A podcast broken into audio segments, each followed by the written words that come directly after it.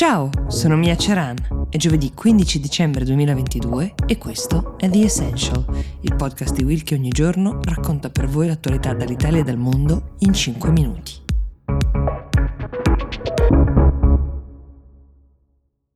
Dall'Etiopia arriva una notizia che potrebbe cambiare il nostro modo di guardare ai social media e alla responsabilità delle singole piattaforme per quel che accade intorno a noi. Un gruppo di persone ha appena intentato una mega causa contro il gruppo Meta per aver lasciato che messaggi di odio o incitazioni alla violenza viaggiassero su questa piattaforma, su Facebook in particolare, fino a tradursi in atti concreti. Abraham Maereg, che è il figlio di un professore etiope che è stato assassinato dopo essere stato eh, bersaglio di diversi post su Facebook da parte di alcuni odiatori, è una delle persone eh, che ha intentato questa causa. Lo ha fatto chiedendo 2 miliardi di dollari di risarcimento da mettere in un fondo per le vittime, per i parenti delle vittime e chiedendo anche sostanziali modifiche all'algoritmo che regola i contenuti della piattaforma. Il colosso Meta ha risposto che già si occupa abbondantemente di moderazione di contenuti, specie per rimuovere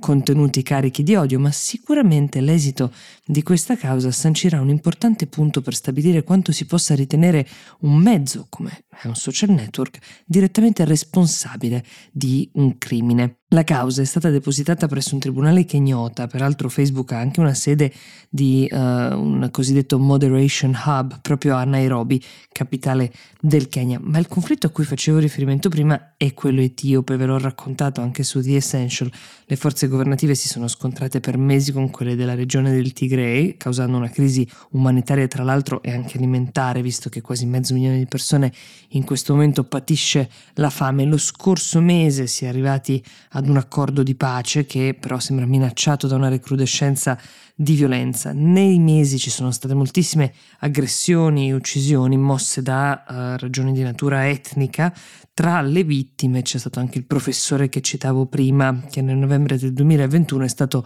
seguito a casa sua mentre tornava dall'università dopo il lavoro da un gruppo di uomini armati in motocicletta che gli hanno sparato e lo hanno ucciso. Questo attacco era stato quasi annunciato da una serie di post su Facebook che non solo incitavano all'odio, ma in cui addirittura veniva condiviso proprio il suo indirizzo di casa.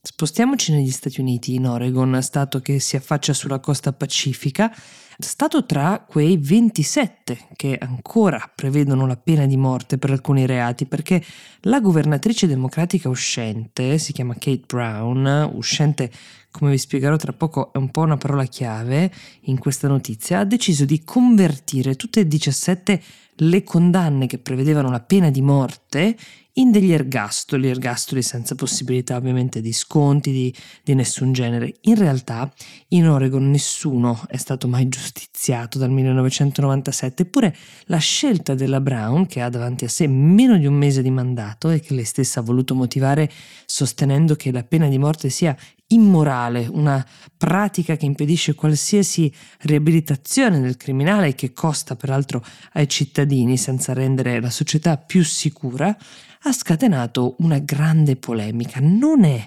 il primo caso di un governatore nella storia statunitense a farlo, a usare questo potere, perché il governatore ha la possibilità di concedere la grazia a un condannato a morte, ma non è un caso che lo stia facendo proprio ora che sta per lasciare l'incarico. Infatti la sua scelta ha provocato un crollo nell'indice di gradimento, perché persino in uno Stato liberale come l'Oregon e persino per un elettorato democratico, spesso il concetto di giustizia è ancora strettamente associato ad un concetto di pari punizione, quindi per reati come l'omicidio la pena di morte e sono partite immediatamente campagne, spesso sostenute ovviamente dai suoi avversari politici, con genitori di ragazzi uccisi, coniugi rimasti vedovi che si professavano delusi da questa decisione della Brown perché avrebbe impedito loro di trovare mai giustizia. Sia chiaro, non si vota per decidere se uno Stato debba abolire la pena di morte, non si è votato per um, inserirla, è scritto nella Costituzione di ciascuno Stato, quindi la scelta di un governatore, per quanto impopolare, resta una scelta assolutamente personale e per ora sembra alquanto impopolare ancora. Per segnalarci gli argomenti di cui vorreste che parlassimo nella puntata del sabato, quella confezionata da voi, vi ricordo che potete o lasciarci un vocale al link che trovate nella descrizione di questo episodio o scriverci a essential-willmedia.it.